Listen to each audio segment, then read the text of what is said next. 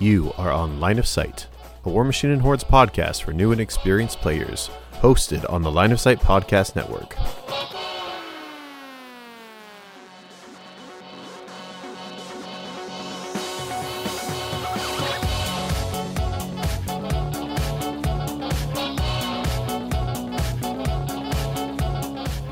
Line of Sight is proud to host War Machine University, Brawl Machine, and Fallen Corvus, as well as numerous content creators like Field of Fire, Blightbringers, Brawler Bios, Vicarious Competition, Midnight Monpod, and Charge and Spike.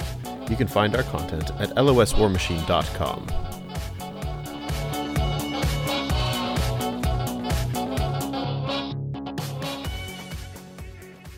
Hello, everybody, and welcome to episode number 169 of Line of Sight. My name's Chandler. I'm here with just Brett.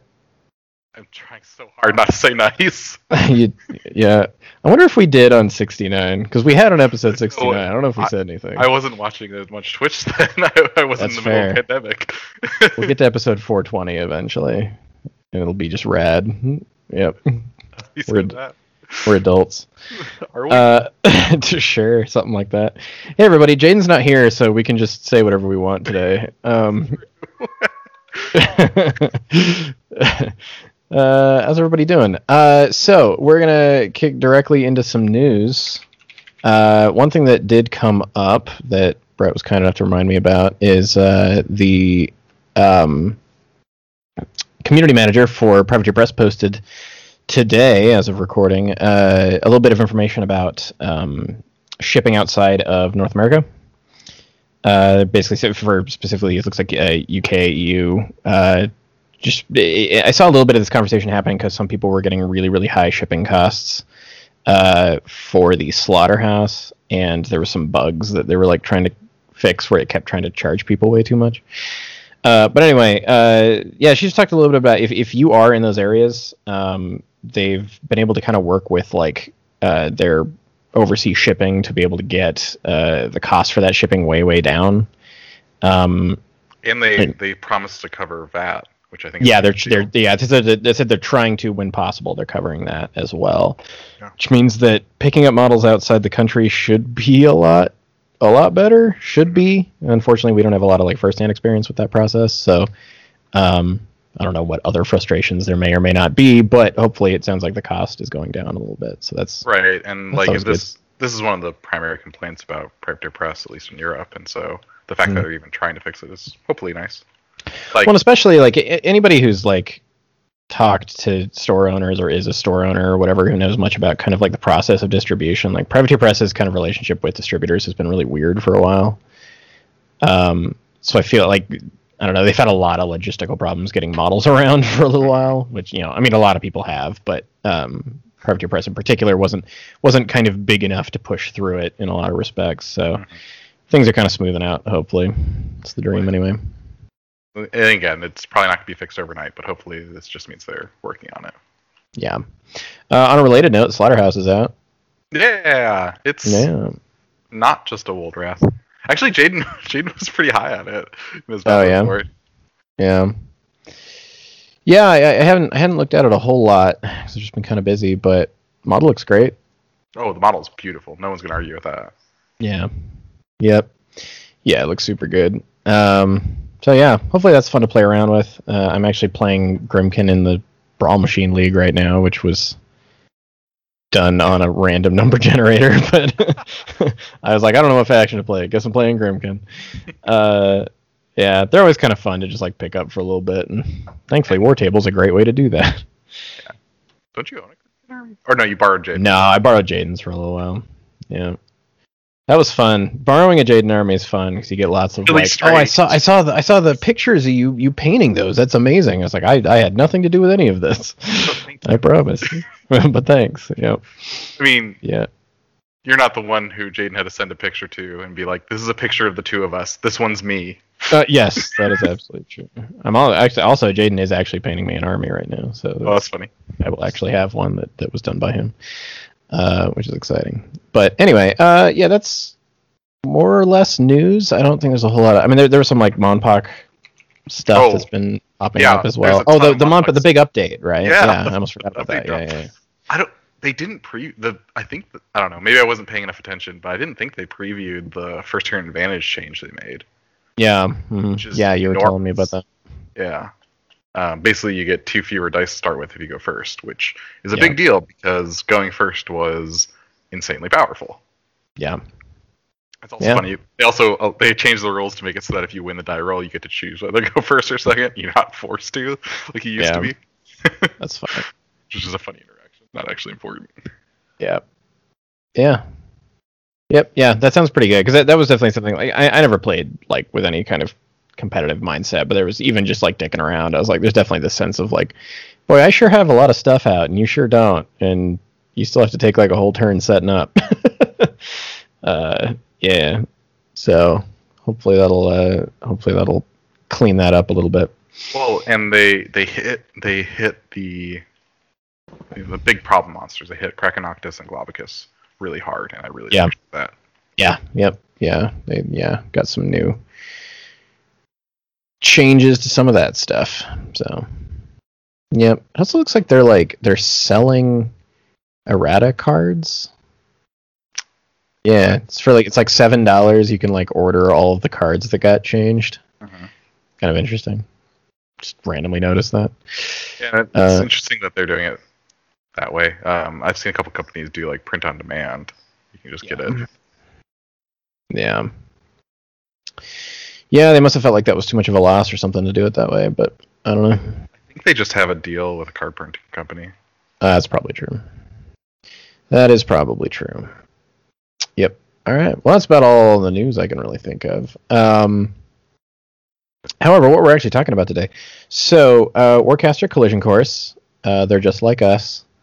Um, nothing. Um, so the Warcaster Collision Course stuff uh, has been showing up at people's houses, which is pretty exciting. Uh, even uh, a number of people, it sounds like overseas, are starting to get them in. Um, I'm sure there's some people still waiting, but I, I have seen people from like UK and whatnot uh, showing that they they have been receiving them. So people are starting to get some of that stuff, uh, which is pretty exciting. And I don't know, we just wanted to talk a little bit about it. I, I've actually excited. So I got my stuff, um, and I've got the Collision Course book in front of me, which has a few kind of interesting little things in it to bring up. Specifically, like the, the stuff I'm most excited about actually is that there's like new missions in here. Mhm. which um because the baseline missions haven't always been fantastic in my eyes um Especially some, especially after the surprising discovery that we're playing more skirmish than full size. yes. Yeah. Yep. Yeah. Which definitely has has been a little bit different. Well, um, because so- it definitely felt felt like the full size scenarios were way more fleshed out.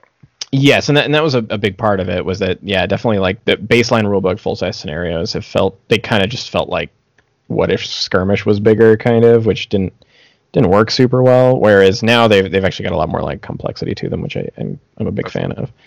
Um, the number one thing is the collision course rulebook follows the incredible uh, concept wonderful unique idea that they came up with for the original rulebook which is that it still doesn't have a table of contents of any kind in it um, It's just so funny after we after we specifically praised them about that. For I whine about it like once a day. like just every every time I need to look in that book for anything, I flip to the front and go, "Oh right," and have to start scrolling through the whole stupid thing. Um, like I'm sure you'll get eventually to where you can kind of just like flip to the right page because you just kind of know where in the book things are. But I am not at that point, and There actually aren't a ton of rules in it. there's yeah, it's not a big. If it was a bigger book, it would be more frustrating. But it's still like, can I please? this seems really easy. Can we please put that on there? Um, there's like a handful of pages of like lore stuff at the beginning, which is fun. It's a little like storyline of of uh, some characters doing some stuff, which is is fun. They're kind of slowly building up that world. Um, they've been doing a lot of like the insiders talking about the the overall lore and stuff like that. So we're kind of getting a sense of it. It's in the interesting place where they're still trying to like establish the universe, and so they can't do any of the cool moving the plot forward stuff that they do with War Machine. yeah, it's like we don't know who the characters are and stuff yet, so it's like kind of building that up over time. Um, the first kind of big new thing to appear in the collision course uh, is, of course, the vehicle rules. Um, so I've played around a little bit with the ISA Interceptor, and I will say that moving around that base size is really fun.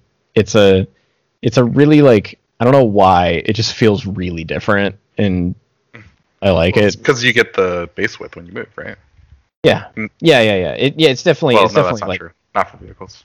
not for vehicles. No, they, you would if it was like a squad that size, which would be fascinating. um, but uh, but um, it is just I don't know. It's just it feel it's a really big. You're just well, and I haven't put them all together, but it's goddamn beautiful. yeah, they look. Yeah, the inter- yeah the interceptor is really really pretty.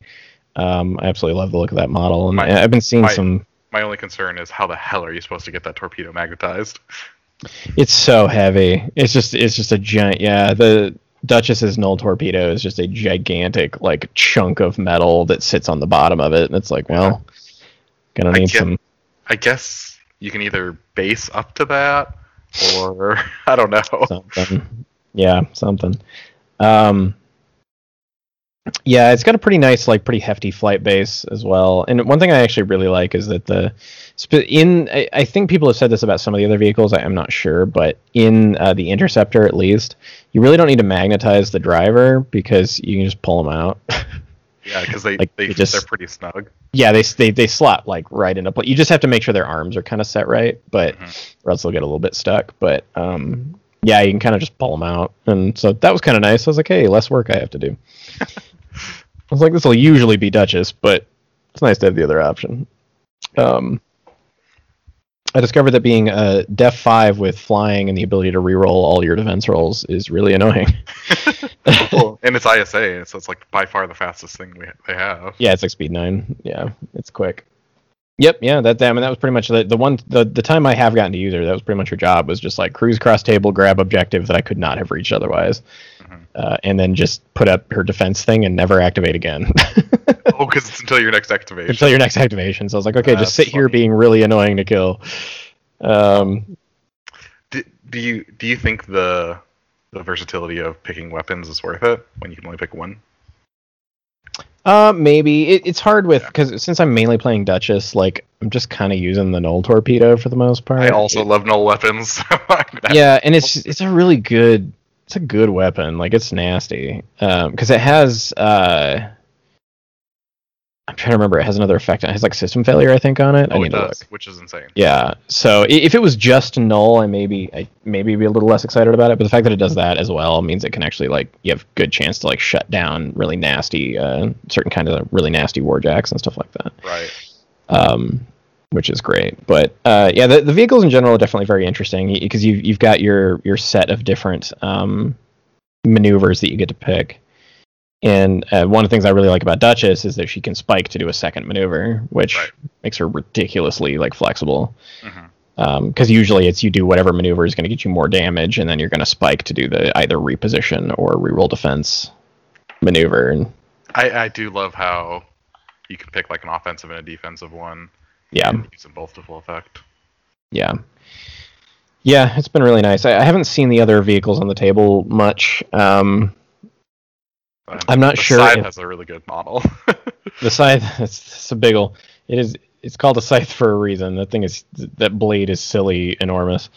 Um, yeah, it, yeah, they're, they're very cool. Uh, I'm I'm interested to see kind of how much they'll see play. It's kind of funny to try to talk about any kind of like overall meta. I know I know there is like tabletop simulator, um, but even that will like just by nature being online will have a slightly different meta to what you would expect from like a physical game.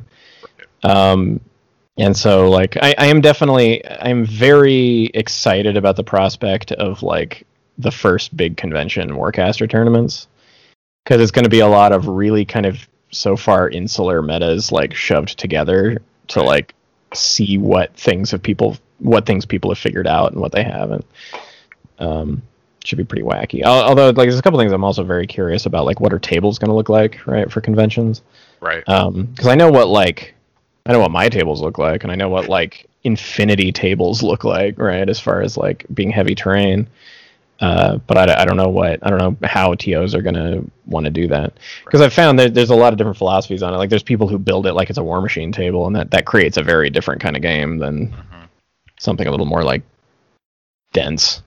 Well, yeah, I've told uh, that story about uh, Anima Tactics. hmm Yeah. Yep.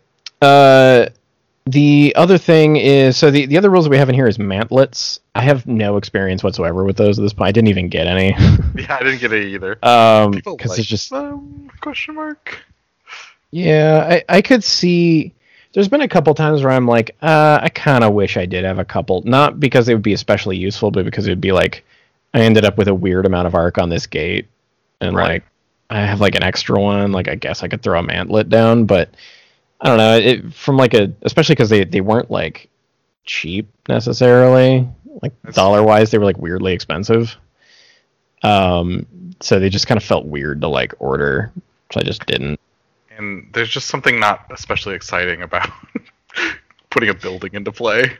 especially like the ISA one is really funny to me because it's just a firebrand's shield upside down. Oh, it does that even looking interesting? That's like Yeah, it's it's literally just that with like a little bit of an extra bit of model to like make it stand up basically. And um and then they were and they were like I don't remember what they were exactly, but they were like more than ten dollars or something a piece, and I was like, no, I'm not gonna do that. Uh, and I don't know, I, I haven't missed them, so I, I don't know, I don't know a whole lot about if anybody's finding any like especially good use for them. They just kind of feel like a bit like I don't know, too too much stuff to put down, I guess. Um, so. Uh, message us and let us know how we're wrong. yeah, right. Yeah, I'm sure. I'm sure there's people who, who like them, but yeah, I, I haven't had much experience with them. The thing I was definitely the most excited about, and I kind of want to go over a little bit, is is the new missions. So I, I think one thing a lot of people have found as as Warcaster's kind of gone on and its like life cycle is that yeah, we're we're we're playing skirmish for the vast most part. There's a couple of reasons for that. One of them is that uh, the skirmish missions were a lot more friendly to using the kind of models that you want. Um, most of the skirmish missions could be scored by anything, um, whereas primary mission it was like squads only, and people wanted to play around with warjacks and stuff, and they just you couldn't do it It's like really. I'm not I'm not getting into my futuristic war game so I can put dudes on the table. Yeah, just like regular guys on the right. And it's like this cool modular warjacks and stuff. And you're like, well, I can't really like use them because every activation is me like failing to score. So great. Um, and the other thing is just that, that like Warcaster's game length is long. it's Surprise. yeah, it's it, it takes a while, and and I know there's there's some people on online and stuff, especially like on TTS, who are saying that um, they can run games pretty quickly. But from what from what I understand, it's it's pretty jack heavy. Um, you're having a lot more like small activations and stuff like that. I'm I'm curious to see how that'll actually play out on tabletop, or if people start doing like a lot more like squad heavy stuff. Because the thing is, is like the, the games I've played in person, I haven't felt like we're being slow. Like maybe a little occasionally, but for the vast most part, it's like we're moving, we're getting through things, and it's like Are you playing on a clock? I haven't been playing on a clock, and that's probably what we need to start doing, just to kind of. Yeah, I- I'm I'm not sure what the exact correct like clock time is. I know they've mentioned it somewhere, um, but I want to play around. But like even then, like because from the numbers I saw, like we're looking at some people are playing primary games that last as long as like three hours, which is has been close to my experience. Um, and it's long. It's long. That's way too long. yeah, it's very long. Uh, so a lot of people have That's like 40k long. yeah. So people have kind of have leaned on um, skirmish a lot because it's just a lot easier to get a game in, and and uh, the missions were just a little bit easier to work with. But uh, we have a whole new set of missions coming with Collision Course, which is pretty exciting because we they they've actually fleshed out quite a bit of stuff, um, which is nice. Um, let's just kind of talk about how they work. Uh, so the first one that they added is called Cascading Failure. Uh, so this one has uh, a set of six objectives. They basically make a big circle around the middle of the table, uh, which is neat, uh, and they're all numbered one through six. And they are terrain that provides cover. Now, something that I always wish was like, I almost wish they would like template that, like have like a, a thing at the start that's like, I don't know, it's like objectives, terrain, yes, no, like so you could reference it really quickly because I've, had that Or if it was named something else. yeah, I've had that. Cause, yeah, because I've had that come up a lot where we're like halfway through a game and we're like, wait, are these supposed to be like built like little buildings or are these just flat things? We have to go check. Um, Well, and So- it's like, are we allowed to use our our cool new fancy objective markers or not? right. Yeah. Um, so this one is a squads only. Only squads can secure objectives, and uh, each time you uh, score a um, alien node objective, which is what the objectives are called in this particular one, you roll a die, uh, an action die. Uh, if you get in no strikes, then nothing happens. If this is so weird to me. I feel like there'd be a better way to do this, but if it results in one strike, you roll a d6 on a What? on a table. Yeah, I know. I'm like, why don't we start with a d6? I feel like there's a way to do this. Um, if the roll is if it's a super strike, so if you get the, the two strikes, you roll a d stri- a d6 on a different table. So the minor destruction table, which is for when you get one, has six possible effects. Uh, the first one is negative feedback. You clear one arc from each unit within two inches of the alien node that was just scored. So all of your stuff that just scored might lose its arc if it still has any on it, which sometimes can be a good thing. Yeah, I was gonna say that's actually good. yeah, it, it depends a little bit on the like if I'm like if I have like an Aegis or something and I'm trying to stay charged to get cover or something like that, like that'd be annoying. But a lot of the time in ISA, I'm like, yes, please take my arc off my models. All my spikes are weird. Um, next one is minor flare up. Models within two inches of the alien node uh, are lit on fire, which is terrible. God, Wait, fire this is really- squads only, right? uh, yeah, yeah, and it's all models within two inches. So just Those squads die to fire. Yeah, yep. Uh, then there's uh, Tremors. You roll a d6 again. Are you kidding?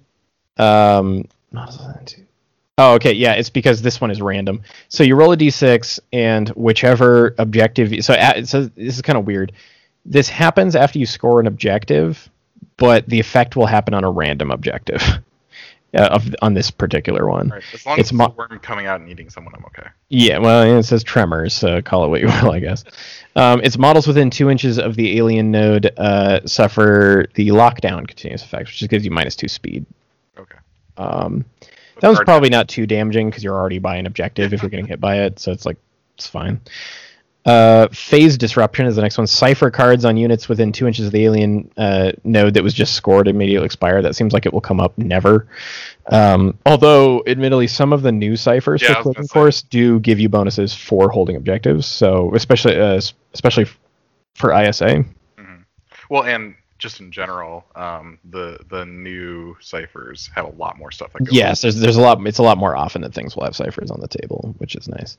Um, next one is Celestial Vortex. The scoring player does not draw back up to a full hand of cipher cards at the end of this turn. That one's pretty Oh God!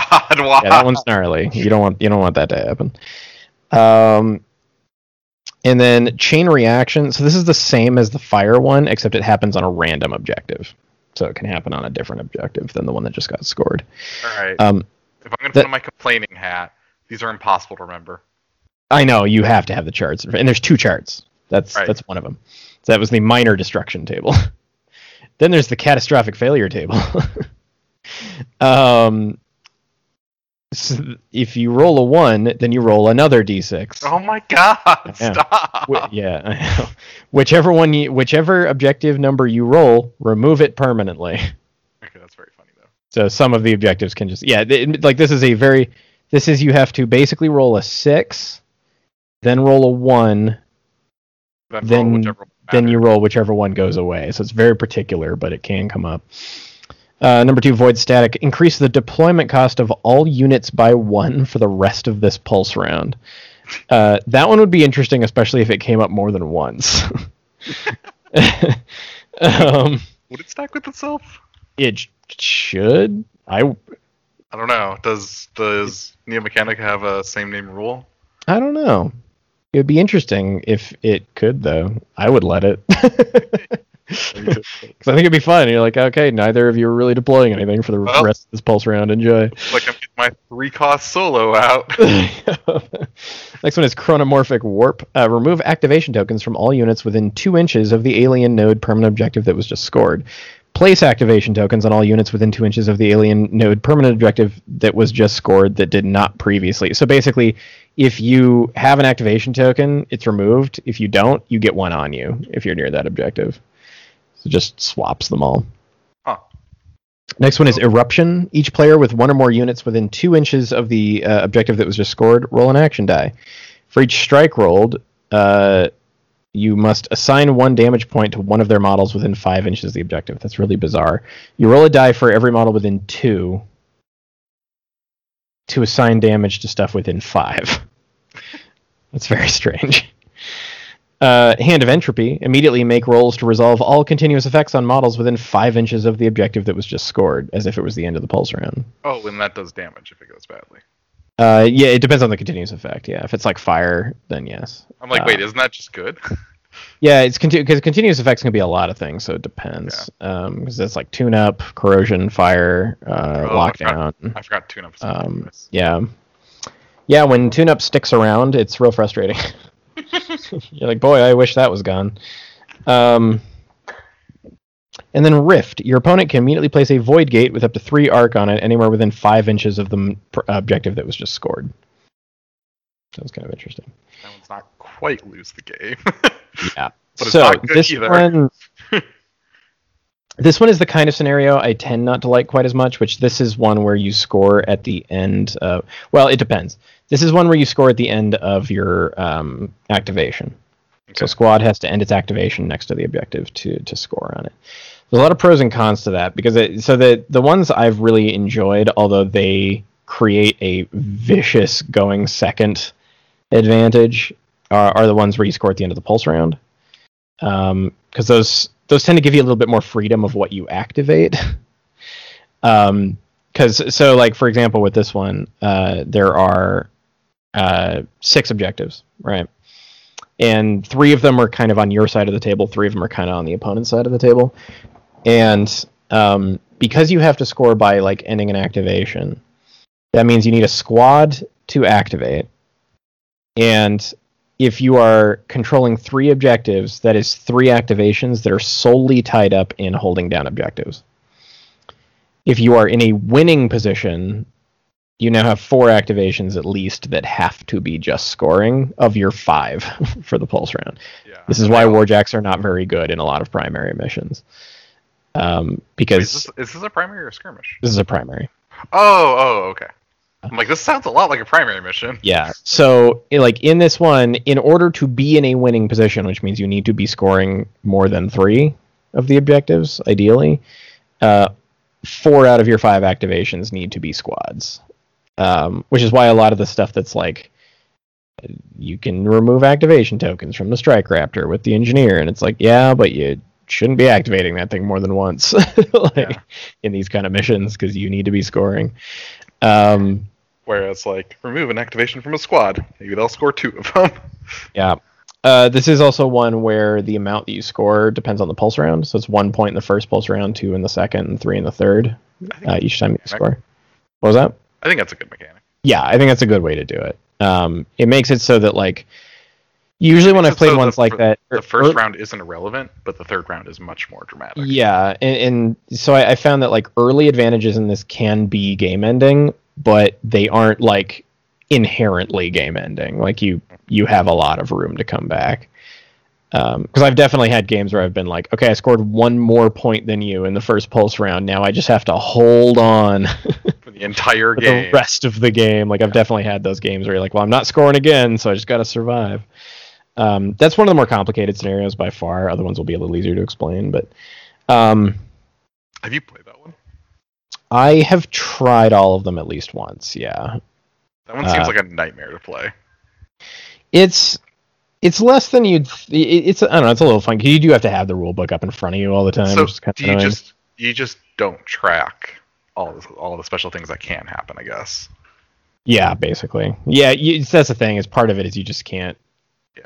You just have to go. All right, just see what happens. it's Yeah. very random. Um, the next one's called Cat and Mouse. I don't love that, but I don't think it's a design flaw. I think that's just a Yeah, yeah, thing. for sure. Uh, Cat and Mouse is kind of like. So the first one was a circle. This one's like. It's it still has three on either side, but it's kind of reversed. It's you have ones to your left and right that are closer to you, and then the one in the middle is like further away from you. Um, and they're numbered one, two, and three. Number three is the one that's in the middle, furthest away from you, because that is actually relevant. Um, these ones they are also terrain that provide cover.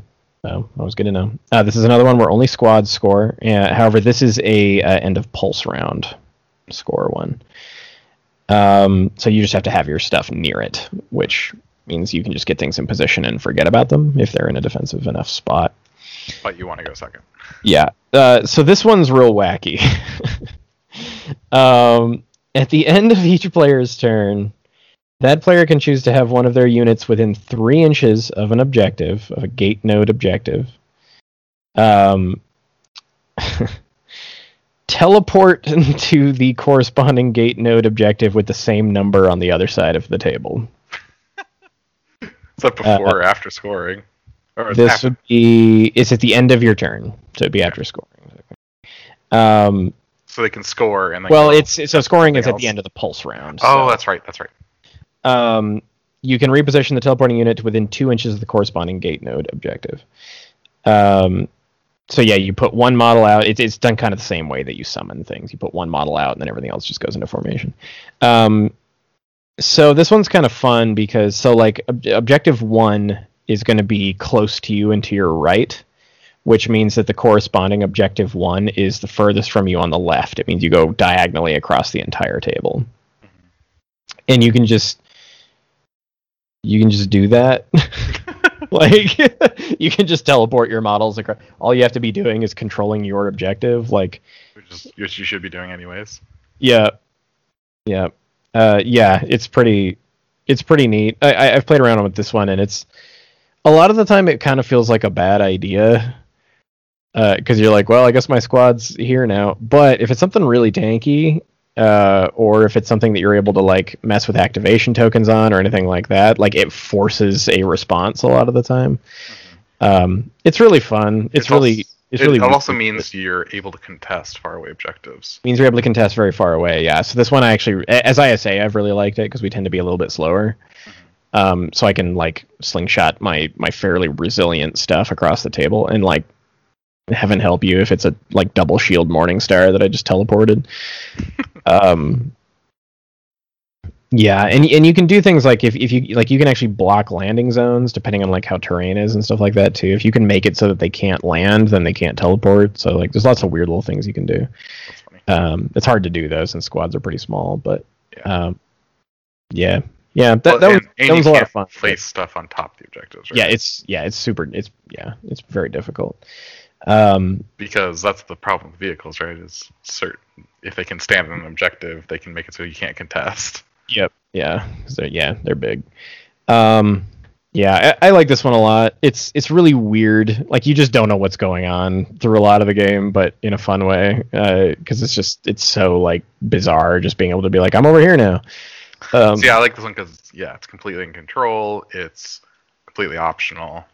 Yeah. It's you only use it if it benefits you. Yeah. and like yeah, I mean, you can do things like if you're able to, if you know, say they do counterpunch whatever you teleported, but like, hey, one dude's still alive. You're like, well, I have a warrior model over there now, so I can start putting gates down.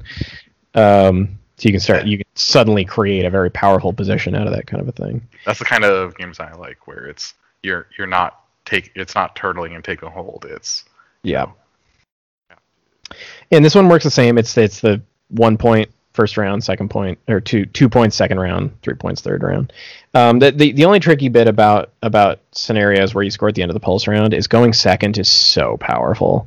It's it's pretty good in ones where you score at end of activations just because you can like really force stuff. But at ones where it's end of pulse round, you get so much control over where scoring happens and where it doesn't well, it's just so much easier to contest, right? yeah it's it's easier to contest it's easier to know what to focus down uh at on like specific because you're like all right well i move on to my objective and shoot your guys off yours so i score and there was no you had no real response to that Yeah. um so like going second can be i've had games where i've like been like well i had no business winning this but i went second so there i go uh that definitely has happened occasionally which i'm curious i mean given they've kind of addressed that with monpoc with going first i'm curious if they'll ever like bring up any kind of something about that Took a long time though.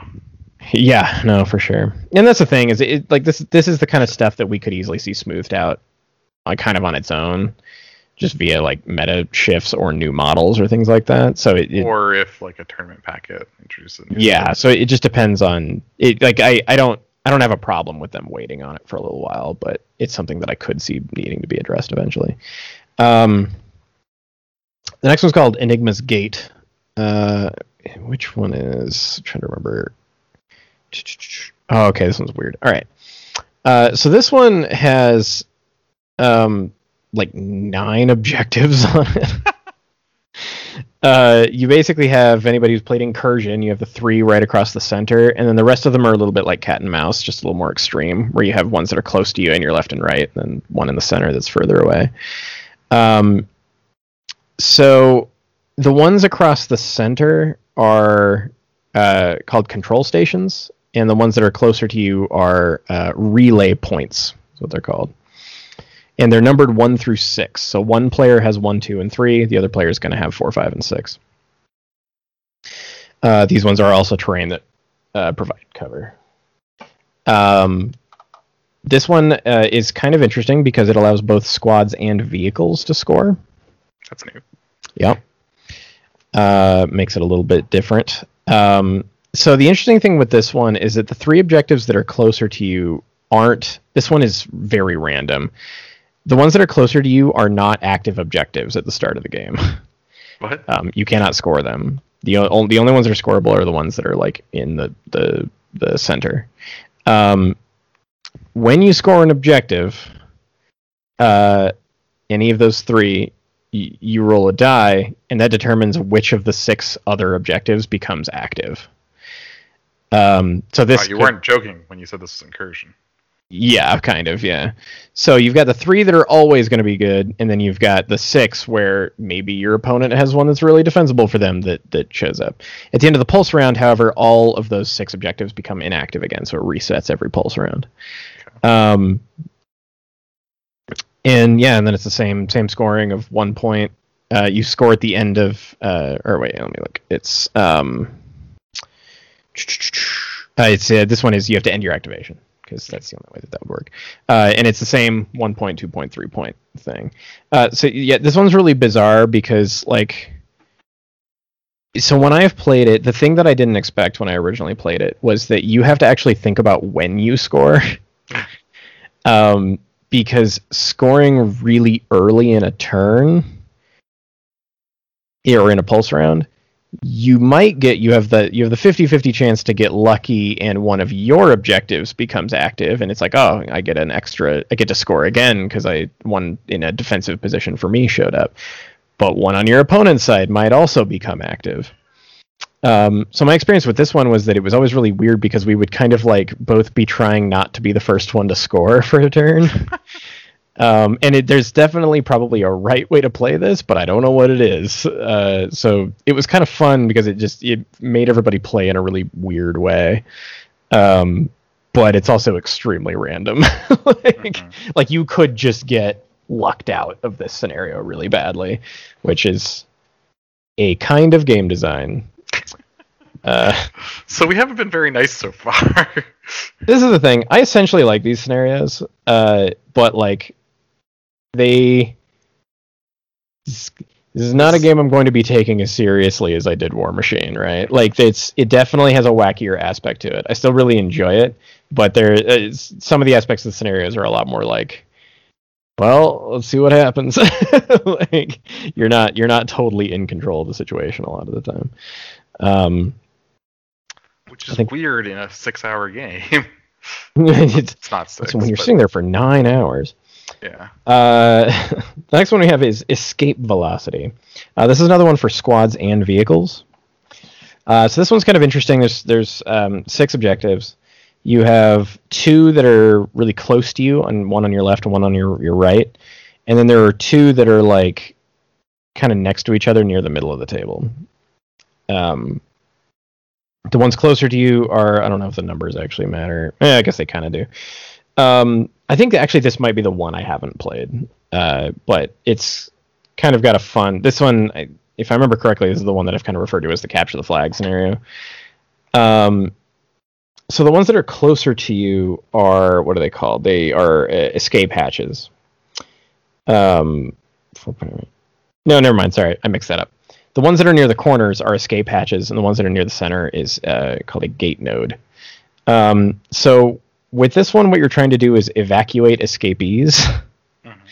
So uh, when a vehicle or a squad ends its activation securing an escape hatch, so the ones that are in the middle, um, you put a you basically put like a portable objective next to the model, like the model that secured the objective. That's your escapee, and you have to then take it to a gate node and secure that objective, and that's when you score it. Hmm. So you basically have to pick up an objective in the middle of the table and bring it to your side of the table, or the other side of the table. I believe it shouldn't matter. who They're all they're all the same technically, but um, so this is one that I think would be really good for vehicles Mhm. uh, because you've got a like really quick movements um, that will kind of help you do that. Uh, it's also yeah, there's, it, but also like squads have some advantages too, just because of the way they move.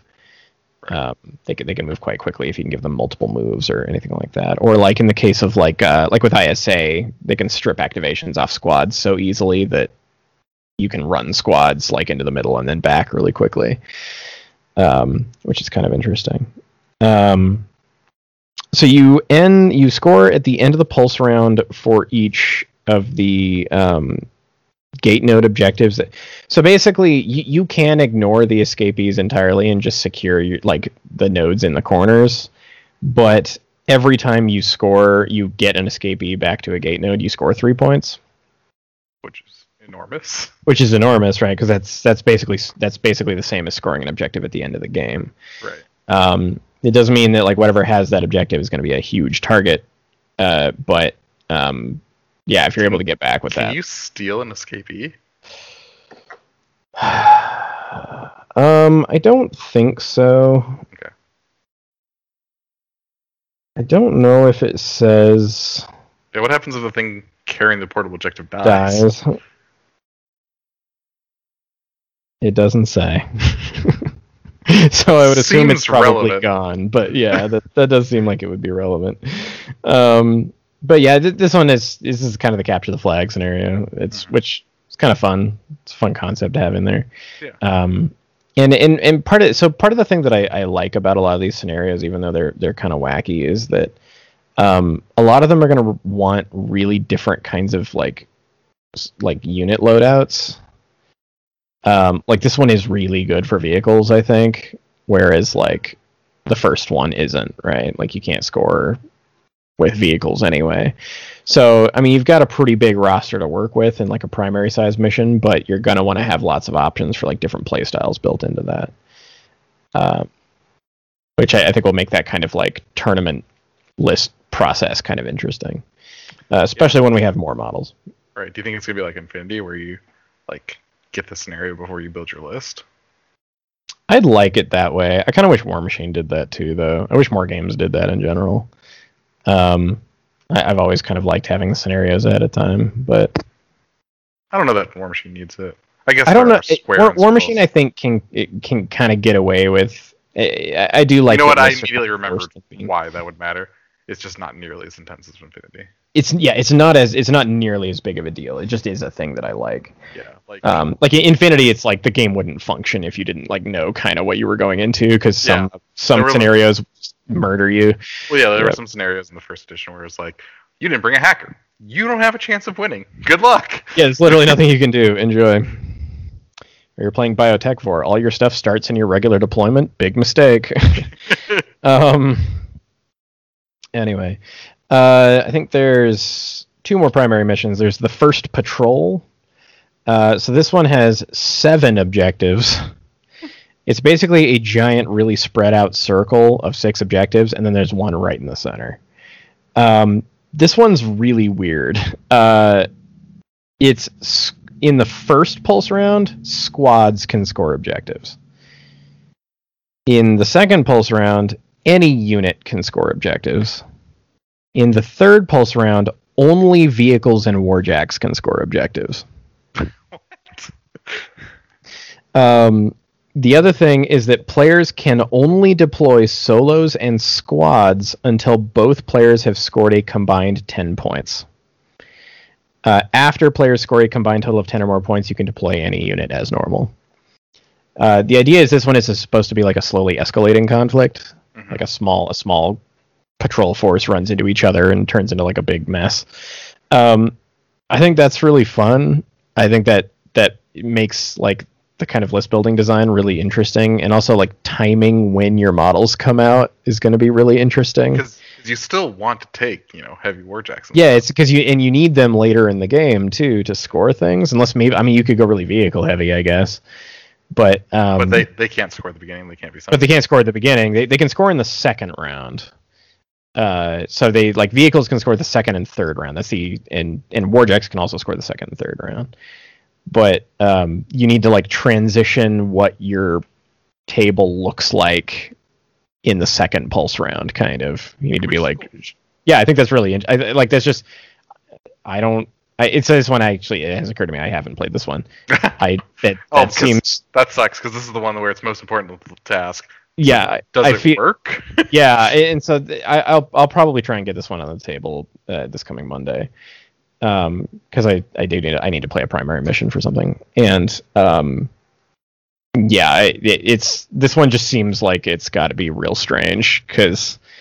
Uh, because because the yeah, it forces. super cool, and it seems like it would work, but you know, the the devil's in the details. Well, and I, I like that it's leaning on what makes Warcaster unique, right? Which is the like the the summoning in units mechanic, right? So Well, It- and I, lo- I love that what makes Warcaster unique is that there are just times where the models you have on the table don't really matter. right? Yeah, it's like they have an activation token on them. I've got I'm not gonna worry about them until next pulse round. Mhm. I've had tons of times where I'll have like really powerful units on the table. Like I'll get out like, okay, I was able to finagle up enough resources to get my like fully decked out Morning Star onto the table, and then I never activate it for an entire game because I'm like, well, it just was never the right thing to activate. I needed to score this or do this, and it just never quite came up. Um, it's like putting a colossal on the table and being like, I just never got around to using it. Uh, I gave it I gave it three focus. I don't know. yeah, yeah, got got busy elsewhere. Um, this one's scored at end of activation, and it's the same one, two, and three points depending on the pulse round as well. Um, so those warjacks get real, uh, real important at the end there. Mhm. Um, yeah, and then the last uh, primary one is Necropolis Dreaming, which sounds like a Sounds weird like album title or something. uh, That's, the name- that's the name of my punk rock band. Yep. Uh, this one has six objectives, uh, and it's um, like an even more extreme inversion of cat and mouse, where you've got your ones on the corners, so to the to the left and right of you, and then there's two like in the middle, like vertically, like right next to each other. Um, like they would be pretty much touching. Actually, they'd be like a few inches apart as well. Um, these are all data stores, and they are numbered one through six. Uh, and it goes so uh, basically, it's the corners clockwise. It's one, two, three, and four, and then the middle ones are five and six. Um, these ones are not terrain and do not provide cover. I think this is the like just about the only primary mission where that's the case. Um, this one allows anything to score them, which is neat. This is the first time a full size has done that, right? Yep. Yeah, this is the Well, only. except for the middle round of the last one. Yes, yeah. Uh, so it's any unit can score the data store permanent objective. So at the start of each pulse round, each player rolls a d6 to determine which uh, data store permanent objectives are active. Um, you re-roll if the results are the same, and uh, you put a token on them so you know which ones they are. So this one's kind of interesting because yeah, you there are only ever two objectives active, but you don't know which ones they're going to be. Um, It's actually a pretty low scoring game. Yeah, well, so this one is um, straight up three points every time you score. Oh, okay. Um, and it's you end uh, you score by ending your activation there. Um, and you can only score each objective once per pulse round, obviously. Um, oh, interesting. Okay, so when you score an active objective, uh, the player that scored it rolls a d6 to determine which new objective becomes active. So you could end up with a lot of objectives. It just depends on when scoring happens. Um, Okay, I was wrong. This could be an extremely high scoring. this could be an extremely high scoring one, yeah. And and yeah, at the end of the pulse round, all all the objectives stop being active, and you reset to to two.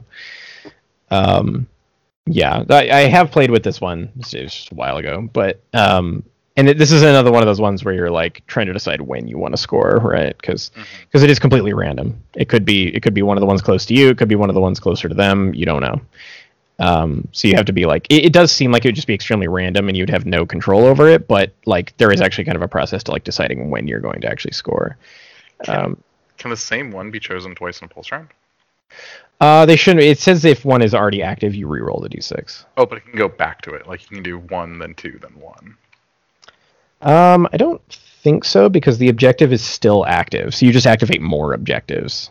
Oh, okay. Because So the might. the opponent could still come try to score that one. That's right. Scored. Okay, so you might end up having all six of them active. Yeah, you could have all six active, um, like conceivably. And so that that's one of those ones where basically what you do is you would be like a lot of time it's going to be like playing it really safe early on, where you're like trying to score as late as possible.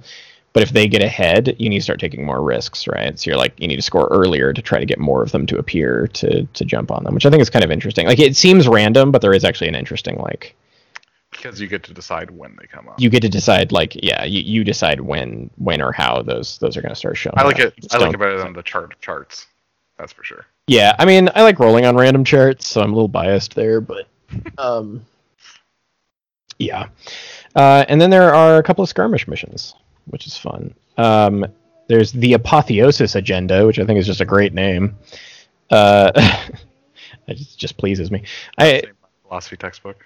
yeah. So one of my favorite things about uh, the way that they do like the the visual layout for the scenarios is that the like the image they use is like the same size for both kind of scenarios hmm and the distances they show are like still scaled for like a full size game. So when you look at this when you look at this like image, it looks like there's four objectives that are just like way in the corners. like way in there. But they're not. They're eight inches in on either side, which on like a, you know, three by three or whatever table, like is actually they're not that close to the corners. Mhm. Uh, but it, it just looks that way. It always makes me laugh when I look at these. Uh, but this has four objectives. Yeah, they're just in the corners. Um, they're called Alien Ruins. They are terrain and they do provide cover. Uh, so this one, I've actually played. The, this is probably the one I've played the most because I played I played more skirmish, and I think this is the one I've played the most times. Because it's also just really fun. It's very simple. It, it has the same. It's it's you you score end of activation. Um, any unit can score, and it's one, two, and three points depending on the pulse round. Uh, but the just the, the special thing about this one is that every objective that you are securing uncontested, uh, your cipher hand size increases by one. Oh my god. Yeah. Uh, so you can end up with like if you have you know like a hero or something that's also increasing it, you can have like a like eight card hand. Like it gets pretty goofy. Mhm. Um, I, I've been controlling like three objectives at once, and you're like, I just have this huge cipher hand. what do I do with all of this? Um, and that's Can't it. hold Like, all these ciphers. yeah, it's pretty straightforward. It's just everybody gets a everybody gets a bigger cipher hand, which is nice. It's, it's I mean, it just plays out like a pretty regular skirmish game. It's just it's kind of fun because you get this this big cipher hand to play with. Uh, which I When like. when do you score? Uh, that one. This one's at end of activation. Uh, wait, no. Uh, yeah, yeah, yeah. End of activation. Yep. So yeah, this is this is a pretty solid scenario. Yeah, it's a good scenario. I like it. It's really simple, but Yeah. it's yeah, it's good. Uh, the next one is Moon Shadow. Uh, this one is basically what if the last one was rotated like 45 degrees. It's instead of an objective in the corner, there's like one in the middle of each like table edge, kind of, and eight inches from the those those table edges. Um, these are That's not the name of. I think it's the name of the next Terminator movie. Moon Shadow. Yep. Uh, the um, these ones are not terrain. They do not provide cover. They are just called strategic location objectives, which is like the most bland name for an objective. You get, it's important spot objective is basically what it is. Um, this one is any unit can score. Uh, this one is uh, an end of activation scoring as well, with the same one, two, and three point pulse round thing. So this one's kind of interesting. Uh, models without so this models without revelation. I think it means revelator. Suffer minus one rat for every full five inches away from their target that they are. So everything has stealth. It's night fighting. Well, and uh, models with their bases completely within obscuring terrain gain stealth. Okay. Is the other part of it. Um, so this is one where not a lot of people are actually using obscuring terrain. Uh, we've been trying to add more things like forests to our tables once in a while, um, just to have it because it's a terrain type that we always forget about. And uh, yeah, this one's kind of interesting because it tones down a little bit of the really long range shooting game, like the kind of extreme range Strike Raptor stuff because the rat just gets dropped down. It's still like when when you're using like a bunch of power dice, like it's still pretty accurate, but uh, and it's like full five inches, which like especially given the table's not that big in the first place, it's not it never gets as bad as you'd think. But um but you, you'll often be shooting at, you know, minus 1 to 2 rat depending on exactly where you're shooting. Cuz if they're 9.8 inches from you, it's still only minus 1. Mhm. Uh, it's got to be those those five full inches, but I mean that's pretty much it. Uh, It's the the skirmish ones are very very simplistic, but they work really well. They're they're simple but very effective. Um, I like them quite a bit. Uh, and then the last uh, is it the last one? Yeah, the last one is unconventional warfare. This one has five objectives. So you have one in each corner, and then there's one right in the center. Um, the objective in the table or in the center is a strategic point, and the ones in the corner are gate nodes. Uh, they're numbered one and two, and uh, the numbers are basically diagonally across from each other. So the one to your right is going to be number one, and the one farther away from you and to the left is also number one, and then Mhm. yeah, two for the other one. Um, the gate node objectives in the corners are terrain, and they do provide cover, but the one in the middle does not. Um, so this is basically the skirmish version of the teleport one. Uh, it's uh, you you can choose to have one at the end of your your turn. You can choose to have one of your units within three inches of the gate node teleport to the corresponding numbered gate node. Um, and then uh, I like that a lot better on the smaller table. yeah, yep. And um, this is one where you score at the end of the pulse round. Um, and let me see if it says. I think it might not say who scores this one. I I believe it's any unit since that's typical of of skirmish scenarios, but it actually doesn't say, which is really funny. Oops. Nothing scores. Get wrecked. Uh, but this one is um, you score at the end of the pulse round, which um, definitely like going second with this one, especially with the ability to teleport to contest, means that going second can be very strong on this one. But um, yeah, I don't know. It, it's hard to say anything too bad about the skirmish ones. Skirmish games just always feel really good. It's part of why everybody's kind of playing them.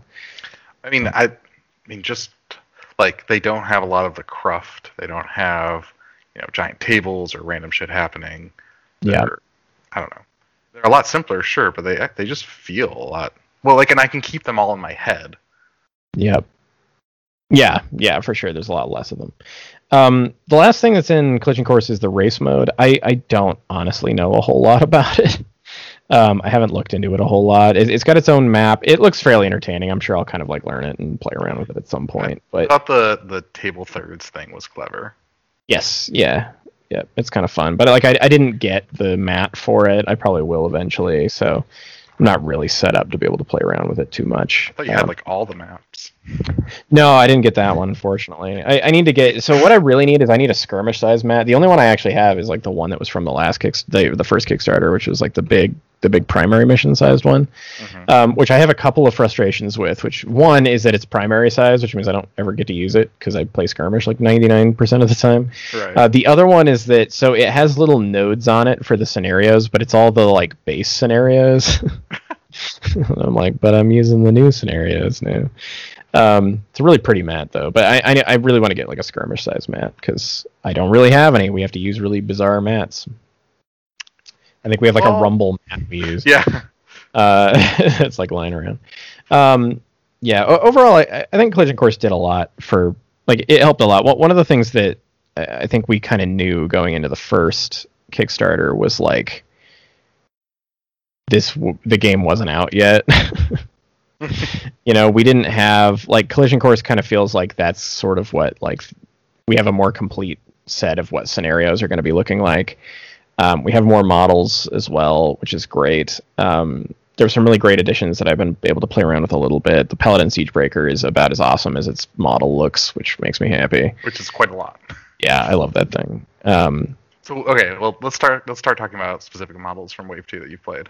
sure. So, definitely let's start with the Siegebreaker. He's the coolest. Yeah, so yeah, Siegebreaker is awesome. So one of the one of the things I've had with with ISA is so like I now I have very very little experience with Empyreans, but I know that they hit hard just by nature of they have like a lot of high intensity and stuff like that.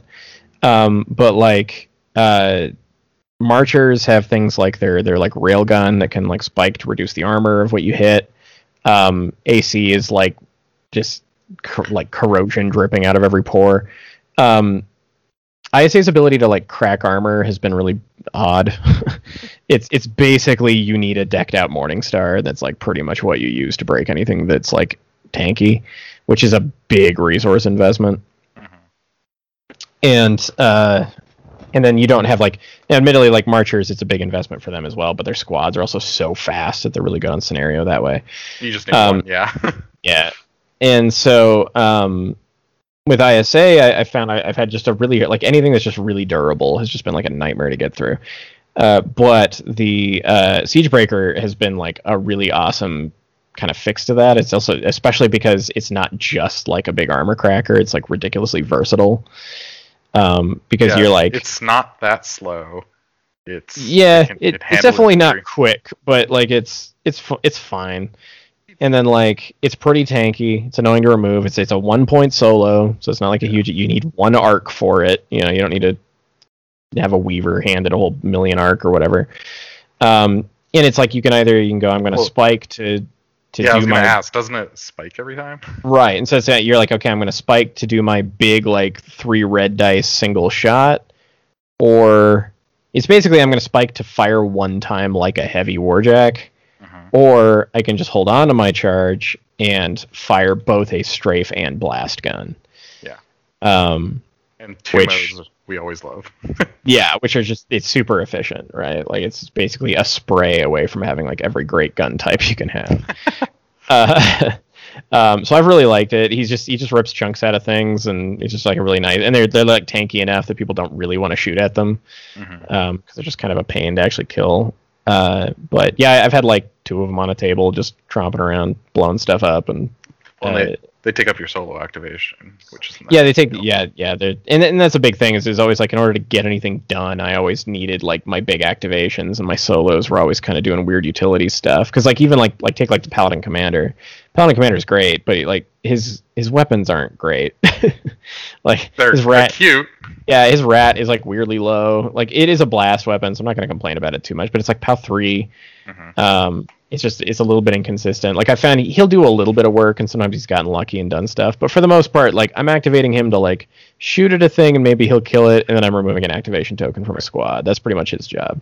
Um, having solo activations that I'm like, or like the Weaver, right? It's like I'm moving arc around. Um, we don't have like a Marauder who's like I'm activating to get shit done. Um, and so that's kind of what the Siege Breaker and has taken. Yeah. Yeah, right. Yeah, with the Marauder, just forever, just over and over again, for the rest of eternity. Um, yep. So you you were talking about the interceptor. Ha- Has he said it was fun to move the base? Yeah, I just like moving it around. It's just a big, that's that's just all a that big, matters. big chunky base. Yeah, I, I had it spawn up on top of a building and then like fly down and take an objective. And then he was like, "All right, I'm going to send in this unit into melee." And then he's like, "Wait, that thing has flight, doesn't it?" And I was like, "Yeah, Def seven. Good luck. yeah." Which means Def Seven re-rolling. Enjoy. Yeah. Um, and so that's definitely a big part of my curiosity with ISA, specifically with the interceptor, is that to me it looks like it's like why would you not take Duchess, right? Because Duchess is like such a direct upgrade. Uh, but then it occurred to me that like it's basically like one unlucky shot away from losing your interceptor permanently because you can't resummon Duchess. That said, and so I was like, basically, is the plus one defense and the ability to do two maneuvers enough to like make that worth it? And I've only played the one game with it, and she activated literally once. The But- interceptor has the two maneuver thing too. Uh, it might, it might. It- I- I- she just has more. She just has more, Yeah. more, more maneuvers, right? But it's basically like, yeah, the, the plus one defense and, and other maneuvers that she had access to. Also, things like the the null torpedo, which you have to you have to take her to get. Um, and it was basically like, is that worth it? And uh, it probably is. I, I I don't know if she's like amazing, uh, but like, here's what she did in my game. She cruised nine inches to take an objective I had no business taking uh, killed a paladin commander off of it, and uh, put up the reroll defense thing, and then just didn't do anything. and then just never died. Yeah, yeah, and she she got attacked by stuff, and she's just like, nah, I'm holding this forever because I'm just gonna be a pain in the butt to remove. And that was the thing is, it was like you probably could have got rid of her, but it was like such an It's investment. never worth it. Yeah. Yeah, because it's just dealing with like that three wounds, def five re-rolling, like Yeah, you have to have And- like specifically the Razorback. Right, and, and that's one of the things I always like. I, I've definitely had to like learn a little bit more. Is that a lot of the time that really high defense, like like five white dice, is not like when you're looking at like Rat five with three red dice or something on like a tuned up Strike Raptor or something. Um, you're still going to get hit a lot of the time, but the fact that your defense is that high and you're re-rolling means that you're not getting hit very hard very Right. often. So it's often taking a lot of attacks to actually kill you. Um, and it's it's kind of the balloons. yeah, it, it's the weird thing about where work like Warcasters, the nature of Warcasters like damage system is that like accuracy equals damage, Mhm. which is really hard to wrap my ba- brain around sometimes because I'm used to the like pow of the weapon being the thing that's relevant, right? The the pow plus strength in the case of War Machine. Um, it's like, well, I hit, but that's a binary thing. But defense is not a like a binary yes no in in Warcaster um, how hard you got hit definitely is relevant. Um, Yeah, so she's been a lot of fun. Um, I unfortunately haven't really had time to play around much with. I haven't played around with Hurst, um, especially Oh. playing. Yeah, she pl- she seems insane. yeah, especially playing around in skirmish. Like that hero slot gets really competitive. Yeah. Um, I'm usually still running like two heroes. I usually use a hero in my like eight as well. Uh, just because up to like three or four. It seems bad. Yeah, there's a point where you're like, I definitely had a game where like I was sitting there, I was putting together stuff, and I was like, all right, I got this hero in, I got Duchess, and then I was like, I really want Voss, but like, that's a lot of my stuff that can never come back. you might only have five models on the table after that. yeah. Like, uh, granted, Duchess helpfully never dies. Yeah, well, and, and like, yeah, a lot of them, and this is the thing, is a lot of the time the heroes are very strong, they're very, and that, that's kind of the, the trade off. I would almost be curious to see what like what a list with just a bunch of heroes in it for solos would look like, um, just because they are very strong. So it gives you probably a lot of upfront oomph. That it's like, okay, now I need to drag that into a, a good late game, I guess. I bet you can Um, get away with it in uh, ISA just by taking the shield guard jack. Yeah, yep, yeah. Or like, there's also the new paladin defenders who can who can spike Same to take. Yep. Um, which and, and again, those are another thing that I haven't played around with too much, but I am excited to paint those because I think they'll look very cool. Uh, that was one Yep. thing I was really excited about with them. They do have some sweet shields. They got some cool shields. I like the big spears. Um, they're interesting. They so one thing I hadn't realized with them because I, I wasn't really sure about them for a little while, but I hadn't realized that their weapon is actually POW five, which is pretty good. Oh my actually. God. Yeah, it's high. It's I mean that's And it's yeah. range three, right? It's range two, and then it goes to three if they're charged. Yeah. Uh, which is it's far. Yeah. Um, so they can do some kind of interesting stuff, and yeah, they can spike to take hits for other things, which is a little clunky, but it is useful. It's Well, not a bad thing. It's just ISA has now like three insanely high value solos. yes, yeah, yeah. There's a number of them. Um, yeah, I, I think it's exciting. We're we're we're seeing we've got all the uh, all with with with the new models in like playing around with because originally when we just had the baseline Kickstarter stuff, like playing a mirror match was like just miserable because it was just like both you just had the same like four units like that you just have two of basically um and now it's getting a little closer to where you're like all right I, i'm actually making choices um, Talking about making choices in list building. Yeah you, yeah you're Do actually you feel like you're making choices while summoning a lot?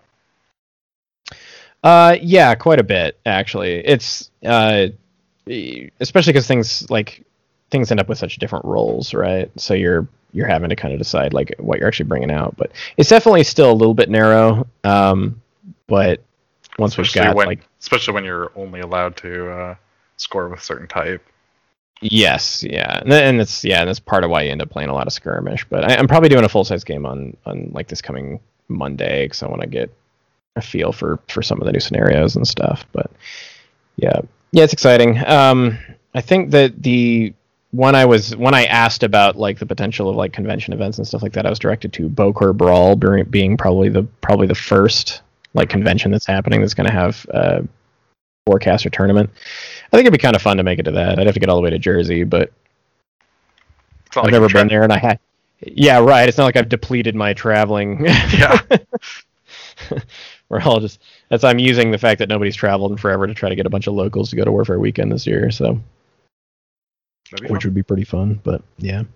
Anyway, yeah, we just wanted to talk a little bit about uh, about the collision course stuff, and I'll, I'll, I'll probably have a little more experience with with um, with some of the stuff. I'm going to be starting to do some write ups on on some some of the Warcaster units and stuff like that.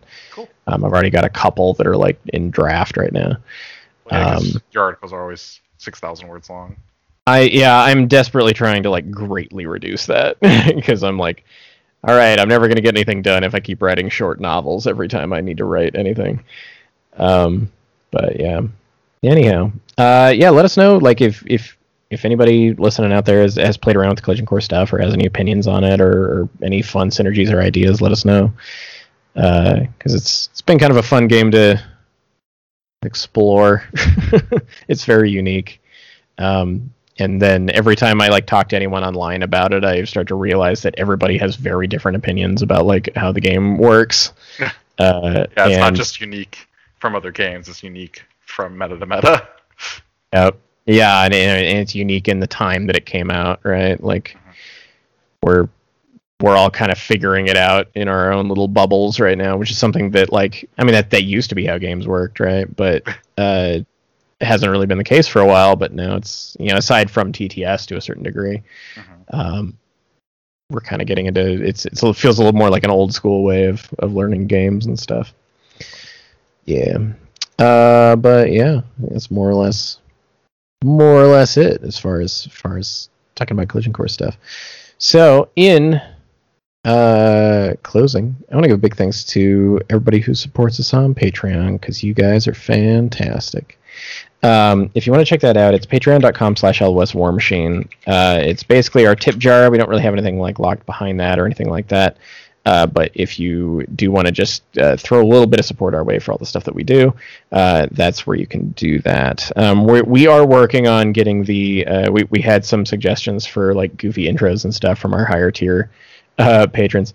We're working on those. It's it's just getting some of All them. three of us on at the same time. Yeah, one of the one of them requires all three of us to be on and like specifically do a thing, like take some time doing something that will be a little bit interesting to. Um, That one's that one's my favorite so far. Yeah, it'll be fun, but uh, it'll it's, it's going to take a little bit of practice. I guess is probably the right term for it. um, yeah, we're working on uh, we're working on kind of getting those going, uh, which will be uh, a lot of fun. And yeah, if you want to be able to uh, do things like um, voting on uh, like for our, our Warcaster tier, you can vote on uh, topics every month for one of the casts that we do uh, every month.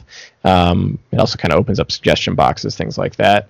Uh, and it also gets you uh, access to the the patron only part of our Discord, which is great. Um, and One uh, of a variety of colors. in one of a variety of colors, yeah, which is really what it's all about. Different colored Discord names is basically uh, life right now. Uh, yeah, yep, that's what it's all. Yeah. Um, I also uh, want to uh, give big thanks to our sponsors, such as FigurePainters.com, uh, Mr. Tyson. Tyson is running an event in Las Vegas in September, and part of me wants to go, um, just cause. Uh, but Tyson runs uh, really awesome stuff in uh, Vegas and I believe like SoCal. Um, but he's also the guy who runs figurepainters.com, where he has a whole bunch of really awesome hobby stuff, as well as a store where he's got like base inserts, uh, flight bases for things like Rocket Men, and Griever Swarms, which are absolutely awesome, and uh, yeah, just lots of really good hobby stuff. Uh, figurepainters.com. He's got really cool stuff on there. Uh, also, a big thanks to Broken Egg Games. Uh, that's where you go if you want the the real pretty tokens. Uh, I, I apparently need to get ret tokens now. Um, I'm surprised you don't have everything yet. yeah, it kind of feels like I should by this point.